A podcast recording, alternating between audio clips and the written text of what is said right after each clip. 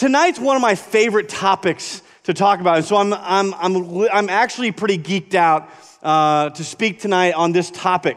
It's one of those that, uh, in my opinion, it's like the motor and it's the, it's the, no, it's not the motor, it's the fuel that gets the motor going in our Christian faith. All right, but before we get there, before we get there, I just wanted to bring you back a little bit uh, of something I've observed over my years. If you know me at all or you've been around me, you know that uh, back in my college days and a little bit after college, I worked uh, at a summer camp. And I went through, I, I worked at several different camps, uh, has a lot of different age groups from seven year olds all the way to 18 year olds, worked with uh, staff from all over the country.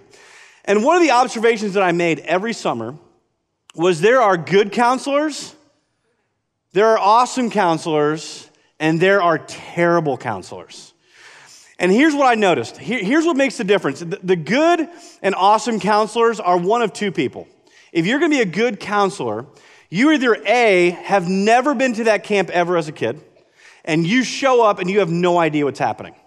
And so you are just a sponge, like, okay, what do I do? Where do I go? How should, okay, what are the cheers? Um, okay, I got to write these down. Like you're, you're trying to figure out what, what is it to be a counselor at this summer camp because you, you have no experience. So you're just a sponge, soaking it in, and they get to mold you because you have no preconceived notion of what it's like to be a counselor.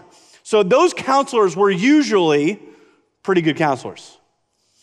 The other person who's a really good counselor or a fantastic counselor are the former campers. They like grew up their whole life attending this camp and they know everything about it. And they've seen it change their life. Maybe they gave their life to Jesus as a little kid at this camp and they they saw the impact that those counselors had on their life and now they want to turn around and do the same. They're like, okay, now I'm old. I want to turn around and I want to show some kids Jesus. I want to encourage them. I want to spur them on in their faith. I want to do that. I want to be a part of that. And so those are the two type of people. Either they have no idea what camp is all about, or two, they've been through the camp, they've grown up at that camp, and now they want to turn around and say, you know what, this camp, God used this camp in my life, so now I want to go and serve there. And then there's the terrible counselor. And without fail, Almost every terrible counselor I ever met at, at this camp had one thing in common. They were that former camper that grew up in the camp world, but when it was time to become a counselor, they could not flip the switch. That it's no longer about them. And they were terrible counselors because they thought, you know what, I'll just, when I'm in college, I'll go back and it'll still be the same fun. I'll get to do the zip lines and the blob, drive a boat, whatever. And what you realize when you become a counselor is no, no, it's no longer about you, it's about the kids. And so those counselors that could not make that change, could not turn um, their perspective, were typically terrible counselors. They were terrible co counselors because they were always worried about what they wanted to do. They were worried about their experience. They were out there flirting with the girl counselors because that's what you do. Like, like, are you kidding me? Right? Like, that's kind of what happened. There's those three types there's the good ones, the great ones, and the terrible ones. And the terrible ones could not turn their perspective. They still thought camp was about them. The reason I share that story is because over the last Basically, two months, we've been going through this series called Am I Doing This Right? And over the past probably about eight or nine weeks, almost, I, almost every talk that we've done has been focused on us, you right? The very first week we talked about discipleship. What does that mean for you? The second week we talked about salvation and the transformation of giving your life to Jesus, your faith. Then week three, Marty came and he talked about the Holy Spirit and your prayer life. Then the next week I spoke on the idea of like reading God's word and actually applying it to your life. And then the next week we talked about being committed to community. Who are you hanging out with? Who, are, who is encouraging you in your faith? Then the next week, uh, Bill came and he spoke on the Christian worldview. How do you see the world? Do you see it through a gospel lens or do you see it through my lens? And then last week, I talked about how helping you cultivate your faith. And so tonight is where we turn. Tonight is where we're going to take the focus off of us and we're going to talk about the thing, the one thing that I believe in my experience in my own life and the life I've seen of other people that this is the fuel that lights the fire of your faith. That's what we're going to talk about tonight. So I want you to prepare yourself that this talk is not about you in particular. This is about the greater call on your life as a Christian. And so just start, I want you to start getting ready for that. All right? Because I know with, with, with this topic comes a lot of me thoughts, a lot of sphere thoughts. And so we spent these weeks talking about you. But like I said, at a certain point as Christians, we need to turn the page and move beyond move beyond being poured into where we start to pour into others. Instead of always being the one receiving the life-giving message of God's grace through Jesus Christ, we become the givers of the gospel. Instead of coming to church to receive, we come to serve. And instead of looking to get, we look to give. Because if we're honest, I think sometimes, uh, especially in the American church, it's easy to get lulled into this idea that the gospel, that the Bible, and the church is all about you. And surprise, it's not. The Bible is not about you. The Bible is about Jesus, who came to rescue you, yes, but the Bible is about Jesus. And so we don't want to ever get that confused. That even though we've talked about this question, am I doing this right? We talked about faith, we've talked about prayer, we talked about studying your Bible, we talked about your community, we talked about cultivating your faith. All those things are very me centric. And if we're not careful, our whole faith will become me centric. Right?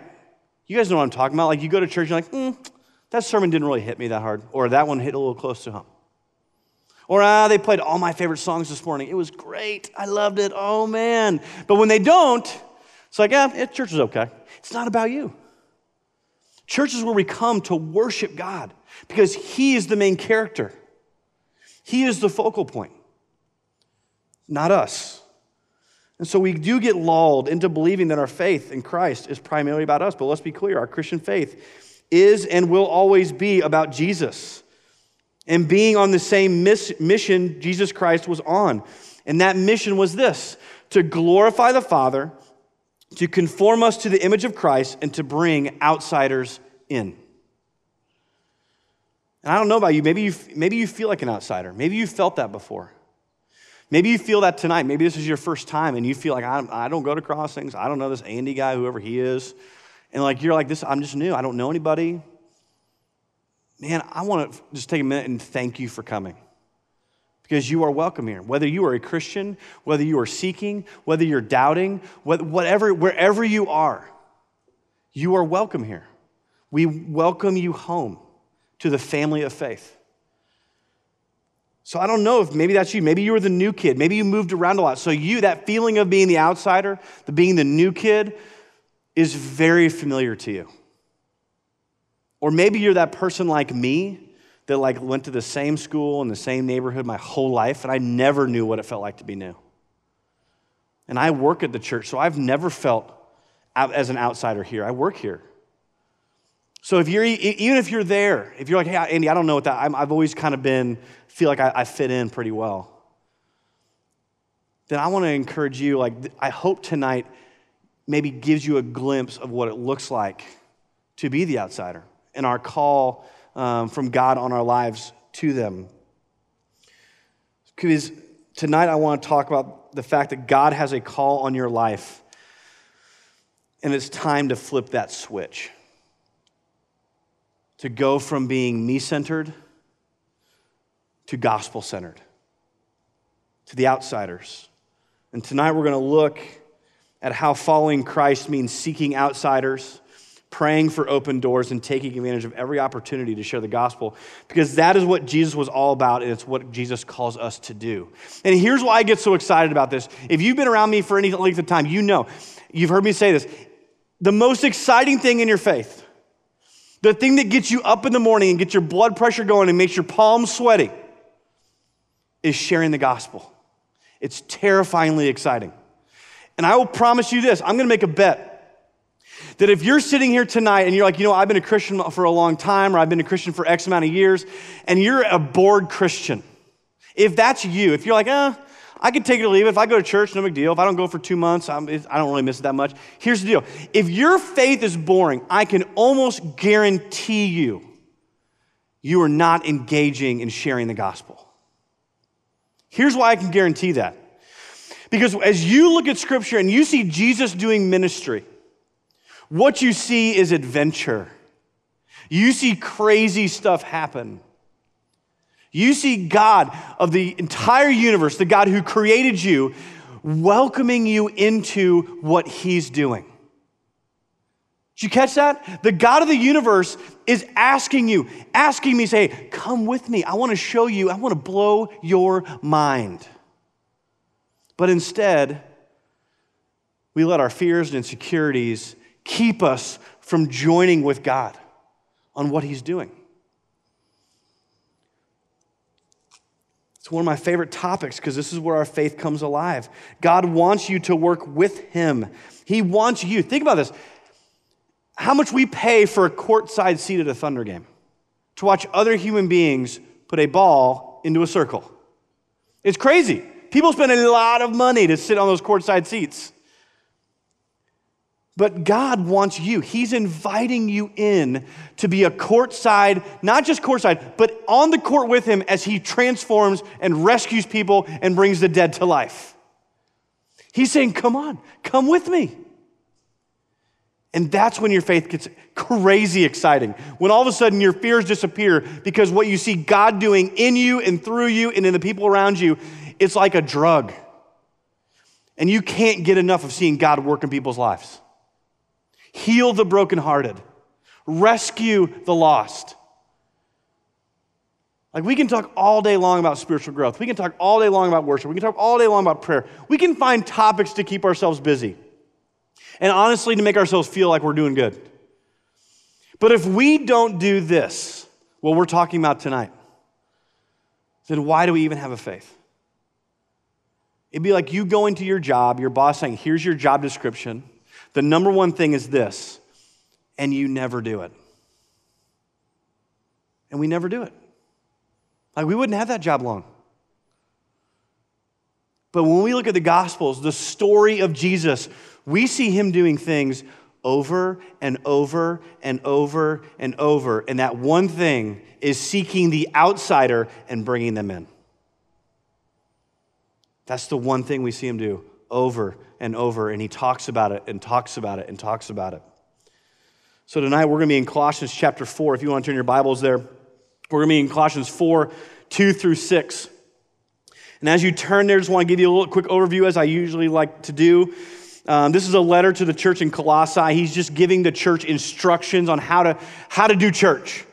Um, and, and he's showing us that God is concerned both about our personal prayer life and our interaction with the world. He cares about both the prayer closet and the public square. He wants, and he wants us to care about that as well. And you see throughout the book of, of Colossians, you see Paul constantly redirecting the church that's often distracted from what we're supposed to be doing. So, follow me here. Continue steadfastly in prayer. Be watchful in it with thanksgiving. At the same time, pray also for us that God may open to us a door for the word to declare the mystery of Christ, on account of which I am in prison, that I may make it clear, which is how I ought to speak. Walk in wisdom towards outsiders, making the best use of the time. Let your speech always be gracious, seasoned with salt so that you may know how you ought to answer each person. My first point tonight is this as followers of Christ, we are to be seeking outsiders. We should have a laser focus on the people that Jesus' heart beat for. I, lo- I had a friend uh, at this same camp that I worked at. I don't know if I've ever seen anybody so on fire for evangelism. And he said, Andy, it's like if you put your ear up to the chest of Jesus Christ, what you'd hear is people, people, people, people. That's the heartbeat of Jesus. And because of that, he constantly would seek out the outsider. In verse 2 and 5, it says this continue steadfastly in prayer, be watchful in it with thanksgiving. And then in verse 5, walk in wisdom toward outsiders. Two things here watching for the outsider. We need to be watching, we need to be alert. Are we even aware of the people God has placed around us in His sovereignty and in His wisdom of all eternity? Are we aware of who He has placed in the cubicle next to you, in the apartment next to you? Are we aware? Are we even watching to see, God, who might you have put around me on purpose? And then we've got to be thankful that God would include us in his covert rescue operation. I don't know about you, but I love covert operation stuff. I like the movies, I like the books, anything I get my hands on that has to do with some sort of covert operation. Any movie that comes out, Jason Bourne style, I am in because I love the action. I love the surprises. And you know what it starts to sound like very quickly? It starts to sound like someone who is walking with Jesus and sharing their faith because it becomes a covert rescue operation. And your faith becomes exciting. Your faith becomes something you can't wait to do the next day. It's not something you have to do to check off a box, it's something you can't wait to do. And then in verse 5, it says, walking in wisdom towards the outsiders. I love the motion here when you're walking towards them. When you're walking towards them. Paul's making no mistake here in his words. He doesn't say, when they come to you, when it just works out that they show up to your house and asking about Jesus. No, it says when you're walking towards them. In Luke chapter 5, verse 27 through 32, I'm just going to read it. You don't have to turn there. But Jesus is eating. One of the many times he does this with a tax collector. His name is Levi. And listen to what it says. It says, After this, Jesus went out and saw a tax collector, which, by the way, back in these days, tax collectors were the most hated individuals in town. Because not only did they collect tax, but they were allowed to take whatever above that tax they wanted as their income. So if the tax was $15, they had the legal authority to say, You owe me 50. Give 15 to the government, and I keep the rest. So they were crooks, and everyone hated them. They were on the outside. After this, Jesus went out and saw a tax collector by the name of Levi sitting at his tax booth. Follow me, said Jesus. And Levi got up, left everything, and followed him. Then Levi held a great banquet for Jesus at his house, and a large crowd of tax collectors, all of them, all the shady folks, were now at Levi's house. Like, can you imagine the conversations that are happening in this meeting? Hey, did you hear what I got? Like, I mean, listen to this story. Can you believe? Man, I, I hauled in this much. Like, they're just probably bragging. Like, it's like, you know, I caught the fish this big. Oh, I caught a fish this big. You know, like, it's that deal he's in a, Jesus is in a living room of tax collectors and others. We're eating with them, but the Pharisees, the religious people, and the teachers of the law who belonged to the sect complained to his disciples, Why do you eat and drink with tax collectors and sinners? Dude, Jesus was the best at throwing shade. He really was. I mean, his timing's impeccable. So these dudes are accusing him. Why? Who, look, look who you're hanging out with. How could you possibly be seen with those people? And Jesus answered them and said, it is, is it not a health, the healthy who need a doctor, but the sick? I have not come to call the righteous, but the sinners to repentance. Jesus sought the outsiders. And we could list off a bunch of verses, but I just got three that show you the mission that Jesus was on. In Luke 19:10, he says, "For the Son of Man has come to seek and save the lost." Matthew 28, the Great Commission, he says, "Go, therefore, and make disciples of all nations, baptizing them in the name of the Father and the Son and the Holy Spirit." And just like I just read in Luke 5, he says, "I have not come to call the righteous. I have come to seek the sinners and lead them to repentance." You see, Jesus' heartbeat was for people. It was for people, not good behavior, not to get cleaned up before you come to him. His heartbeat was for people, broken, sinful people. Now I want to tell you about one of the coolest things I've ever learned in my life. You're going to get a little lesson here on the Alaskan wood frog. Take a look. This is the Alaskan wood frog. Coolest animal on the face of the planet. And it has no teeth and no claws. Okay, so follow me here. Here's why it's cool. This frog is found all throughout Canada, up into Alaska, thus called the Alaskan uh, wood frog. And every year around September, this frog freezes solid. You can pick them up, they won't move. You can snap their leg and it'll break and it's still alive. For seven, up to seven months, their heart stops beating, their blood stops flowing, and they stop breathing. Their glucose levels skyrocket. And that's one of them on a frozen lake. That is a frog that is alive, but its heart is not beating, the blood is not flowing, it is not breathing, it's just frozen. Scientists are amazed by this. They're studying this thing like nobody's business because they want, for obvious reasons, right? like, how? How does this happen? But I love that God gave us the Alaskan wood frog because, and here's why I share this with you. My fear is that the American church has become the Alaskan wood frog of Christianity. That when we see an outsider, when we come up against something that someone who doesn't know Christ, we freeze. Our heart stops beating for them. Our breath stops speaking to them. And our mind stops caring for them. Yeah, we're alive. Our heart is beating just until we see that person that scares us out of our mind because maybe God is calling me to share the gospel with them. That's my greatest fear for me, and it's our greatest fear for you.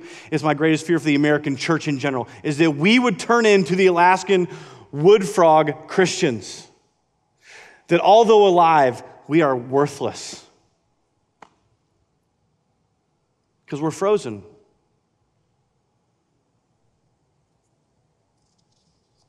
We're like the Alaskan wood frog when it comes to seeking and saving the lost. I don't know what it is that freezes you. Maybe it's fear fear of rejection, fear of not knowing what to say, fear of failing, fear of the awkwardness that it might cause. But maybe we're just frozen by our feelings because we hate that person. We don't like them. They're a jerk. Maybe we turn into Jonah and we see Nineveh, and God says, Go teach, tell them about my grace and my mercy and my love. And Jonah's like, No, don't save them. They're evil, terrible people. We come to church and we sing songs about God's grace and His love and His goodness. And we walk out of here and we say nothing. Not only are we stifling our own faith, we're emptying the fuel tank. But now we're no use to the world around us because we're frozen with fear. And the fear is an unfounded fear. That's some good alliteration. Because it ain't you that changes someone's heart, it's not about you. It's the Holy Spirit in you, and it's the Holy Spirit who's working on them already. All we have to do is be faithful in coming alongside what God is already doing. If you see someone, if you think of someone in the middle of the night, you feel a tug on your heart, I promise you that is the Holy Spirit saying, Hey, I'm already working on that person. Go talk to them. Go befriend them. Go ask them for lunch. Go bring them with you. Go sit by them. God's nudging your heart. He's saying, Go, go, go. I'm already working. Go. You just got to show up. Go, go, go. But we're this too often. I'm this too often. I mean, to be honest, when I feel that tug, a lot of times my thought is just, God, take it away from me, let somebody else do it. I got stuff to do. I'm busy. I got a plan. I'm going somewhere. I don't have time. That person's salvation is inconvenient for me. That's just, that's, I'm trying to be honest, that's, that's where my heart goes. And we got to be careful because when we no longer have that desire to reach the outsider, there's a stark and scary realization that you actually might be one. If we have no heart for the lost, if we have no burden for the outsider, yet we claim Christ and that the Holy Spirit lives in us, we have to stop and think maybe we're not actually a Christian. Maybe we just do all the Christian stuff. Because Jesus' heartbeat is for people. Jesus' mission is for the outsider to bring them in. And if we don't share that heartbeat, if we have no inkling, man, we're probably a lot more like the Pharisee that Jesus lights up at every chance he gets, at the hypocrisy that they live with. We must be seeking the outsider and the lost, the spiritually dead. And if you find yourself frozen with fear, or even worse, indifference, I want to encourage you to plead with the Holy Spirit to thaw your heart. Thaw your heart. Every seven months, that dude just thaws out and hops away. And I think maybe we, we lean towards that. We go to church and we sing, we, we worship, we go to Bible study, we go to small group. God is good. He's so good. He's, his grace is enough. I love him. I leave and I freeze my heart until I come back seven days later.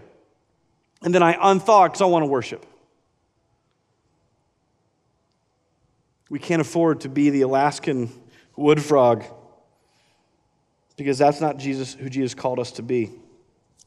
Jesus' heartbeat was for people, people, people. What does your heart beat for? My second point tonight is from verse 3 and 4. It's this As followers of Christ, we are to be praying for open doors and clarity.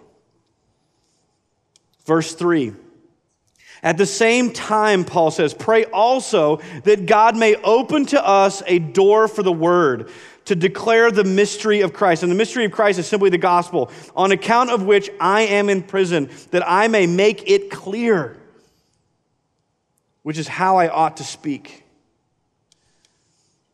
Guys, we're surrounded by opportunity. We are surrounded by open doors. But Paul is telling his people pray for open doors. Pray that you would see them. Be watchful. This, say, God, show me where you're working. Open my eyes so that I can see people the way you see people. Help me to see my job the way you see my job. Because maybe you hate your job, but maybe God didn't put you in your job to love your job. He put you in your job because there are lost people that need to be rescued.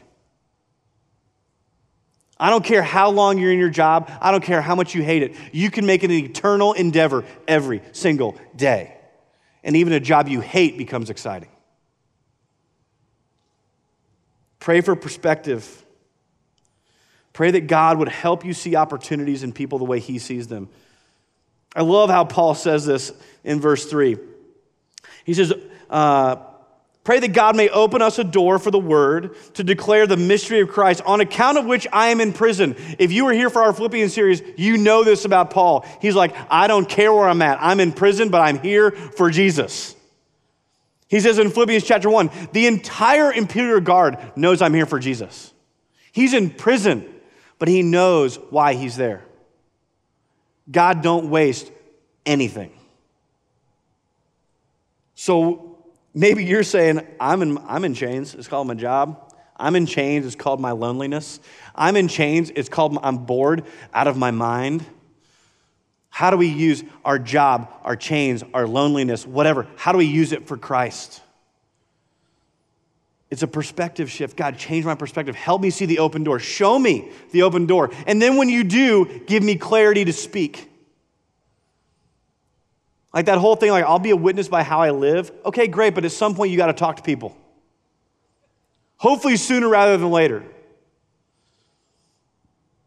Matthew 28 gives us all the confidence we need. If you're fearful, throw it away. Matthew 28, Jesus says this All authority in heaven and earth have been given to me. Did you catch that? All authority in heaven and here has been given to me, Jesus Christ. And surely I will be with you always to the very end of the age. You are not alone in sharing the gospel. Hear me say this over and over and over. You're not alone. God's already working. Just join him. Let him let, let God bring you in on the front row and say, "Hey, watch this. I'm about to blow your mind." Luke 12. Jesus says this when they bring you before the synagogues and the rulers and the authorities, do not be anxious about how you should defend yourself or what you should say, for the Holy Spirit who lives inside of you will teach you in that very moment what you ought to say. Did you catch that? Jesus is with you. The Holy Spirit is with you saying, Listen, I will take care of it. I will give you the words to say. There's not a conversation I don't have as a pastor I'm not walking into it saying, God, help me. Help me hear what's happening. Help me to speak with wisdom. So speak with your grace. Help me. And in Luke chapter 12, Jesus, Jesus says, the Holy Spirit will teach you. God is already working. I think sometimes when it comes to sharing our faith, we think too much of ourselves and too little of God. Can we just be real? I think I put way too much responsibility on my own shoulders. Like, I gotta say it right, I gotta speak right, I don't wanna be awkward. Let it be awkward. God is bigger than awkward. Is he not? Sometimes I think we believe that the onus is on us when it is not. God's already working. And he wants to bring us along and let us see him go to town. Are we praying for the opportunity or are we praying for the opportunity to go away? God, just let somebody else do it. God, I pray you take this burden away from me. Get this person out of my life. Let them move away and get a new job. Are we praying for the opportunities, the open doors? And number three, as followers of Christ, we are to be bold, making most, the most of every opportunity. Verse 5 and 6 Paul says, Walk in wisdom towards outsiders, making the best use of your time. Let your speech always be gracious, seasoned with salt, so that you may know how you ought to answer each person. We see Jesus do this again. He's bold. I mean, in, Luke chapter 19, he is walking into the town of Jericho, just strolling with his boys. They're just laughing, cracking up, drinking a big, you know, a big gulp, whatever. They're just walking. And there's crowds all around them. And just imagine this scene. They're walking through town, there's crowds around, and everybody wants to get a piece of Jesus. They all want to spend some time, they all want to touch, they all want to talk to him. And there's this little tiny dude in a tree. You know where I'm going. The wee little man, Zacchaeus. Not only was he a tax collector, he was the chief tax collector. So he was like Tony Soprano, right? He had earners that were paying him this is the dude. Zacchaeus was the man, and he was the most hated man. And even the most hated man was interested in Jesus, which tells me as people are watching. People are watching you. They want to see if Jesus actually makes a difference in your life because they're curious. Because the Jesus our world paints is unattractive, but there is something about Jesus that people can't stay away from. And Jesus, walking with his boys through town, there's a mob around him. He stops. he says, You, I'm going to have dinner at your house today. Let's go have, let's go have dinner. You see, the Christian life isn't only lived in a worship service or a prayer closet, it's lived in our actual relationships, our actual jobs, and our actual neighborhoods. And we take a lesson from Jesus here and say, Be willing to be interrupted. He sought out, he was watchful of the outsider, Zacchaeus. He pursued him. He took the open door. And he said, You know what? Let's grab some food. I want to come to your house. Maybe this is just the way I think, but if our Christian faith is only lived out in the confines of what's comfortable, maybe a venue like this, a sanctuary, or wherever you go to church, small group, if our Christian life is only that, in my mind, it's like a doctor who goes to medical school, studies all the stuff, gets the lab coat, gets the stethoscope, but never actually steps foot in the hospital. That's the Christian faith without evangelism. It's the football team that practices all week in their home field. They, they're, they're, they're running the plays, they're getting going, they're getting going, they're huddling up, they're, they've got it all down, they know the plays. And then when game time comes up, they're like, oh, we'll just stay here. We're not going to actually play. No, we're good. We'll just go practice again. Like, that's Christian faith without evangelism, without sharing Christ. What is it? Because this is the heartbeat of Jesus. You would not be saved if Jesus' heart was not for you. And because Jesus' heart is for you, our heart should be for others to know Jesus. Literally, Jesus' last words in Acts 1 8 gives us the roadmap on evangelism.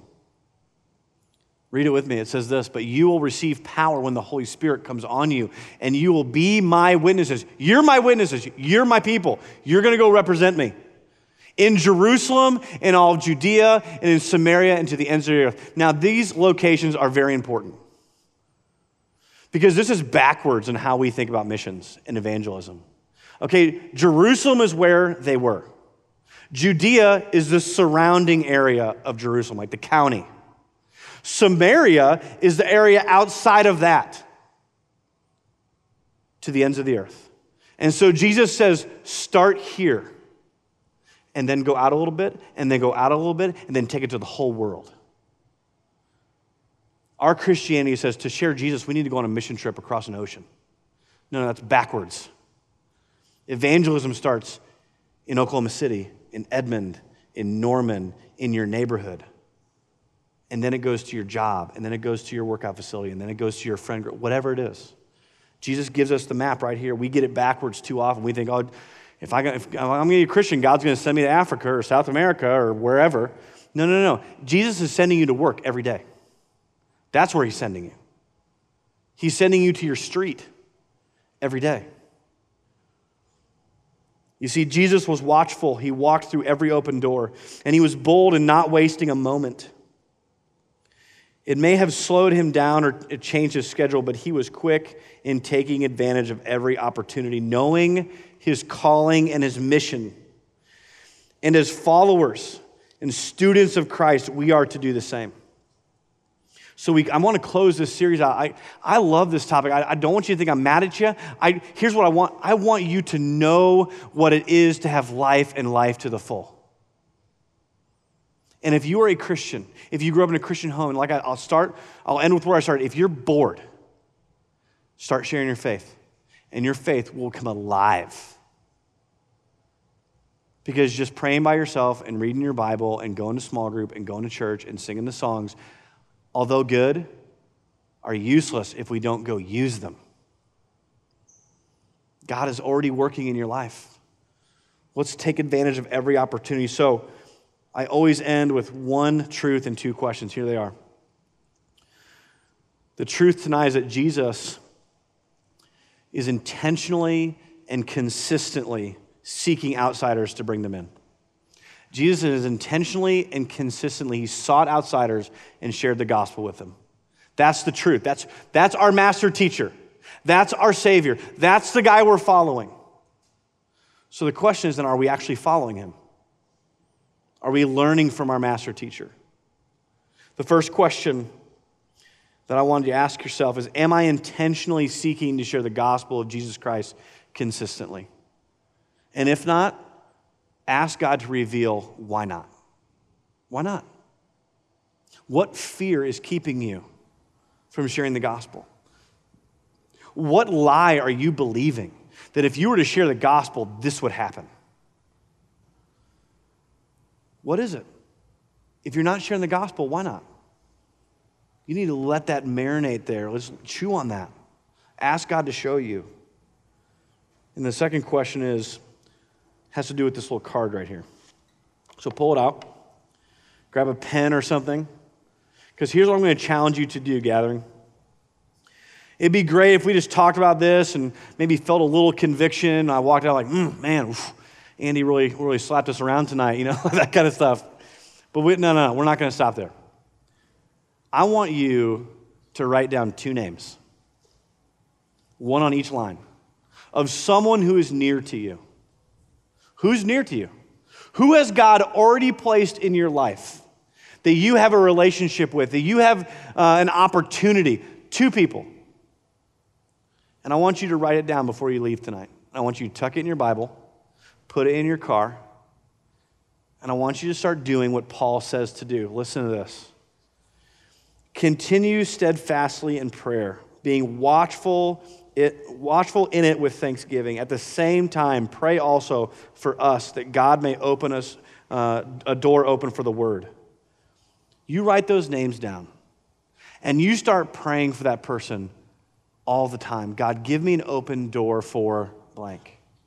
Give me an open door. Show me and give me clarity. Give me the boldness, give me the courage to step into the open door because it's not on you. God's already working. So let that, that lie that it's all about you and, you and how articulate you are and that you got to know every answer, let those go. And you start praying for those two people. And you start seeing doors open that you never saw before. Part of the reason we don't evangelize is because we don't think about it. But let's put a name or names to what the call on your life as a Christian. Jesus calls the outsiders in and says, Welcome home. And then when we're in, he says, Now here's your role go out and bring more people in. Because I love them and I made them and I care for them just like I do you. So we're going to go into our 120 seconds. If you haven't been here, and you don't know what that is. We're just take 120 seconds for you to sit in your chair and pray over what was spoken tonight. How do you respond in obedience to the call in your life as an evangelist? So the band's going to come, they're going to play a little instrumental. I just want you to take a few minutes and just pray. And every week, our prayer team is in the back. I can't think of a better time than tonight to look at those two names and say, I'm going to get out of my seat and move, and we're going to go pray right now with our prayer team about those people. Let them pray for you to have the strength and the courage to step into the open door. Let them pray for you. Let them pray over you. Let them pray for the names on that card. Because we're about to go back into worship. And after 120 seconds, we're going to worship the God that saved us and rescued us and brought us from death to life. And it is the same God who says, Now I've got a role for you and a purpose for you. All that praying, all that Bible reading, all that small group, all that worldview, all that cultivating. All right, let's put it to use. Let's go. Like, I love this church that I go visit, and as you walk out, they always say, Let's go, church. Let's go, church. Let's go, church. Because church is not this building. You are the church. Go be the church. Go on your rescue mission. Because God has given you friends and you relationships that I will never have. You are God's rescue plan. Let me pray. God, thank you for this night. Thank you for your word. Thank you that you not only rescue us, God, but you give us um, a calling on our life that's greater than ourselves and our own comfort and our own pleasure. So, God, in the next 120 seconds, Lord, I pray that you would work, that you would give us names, that you would give us boldness, and that we would start right now praying for those people, that they would come to know you as their Lord and Savior, that they would know the forgiveness that's found in Christ, that, they are that there's an eternal family waiting for, to welcome them home. God, use us. Speak to us.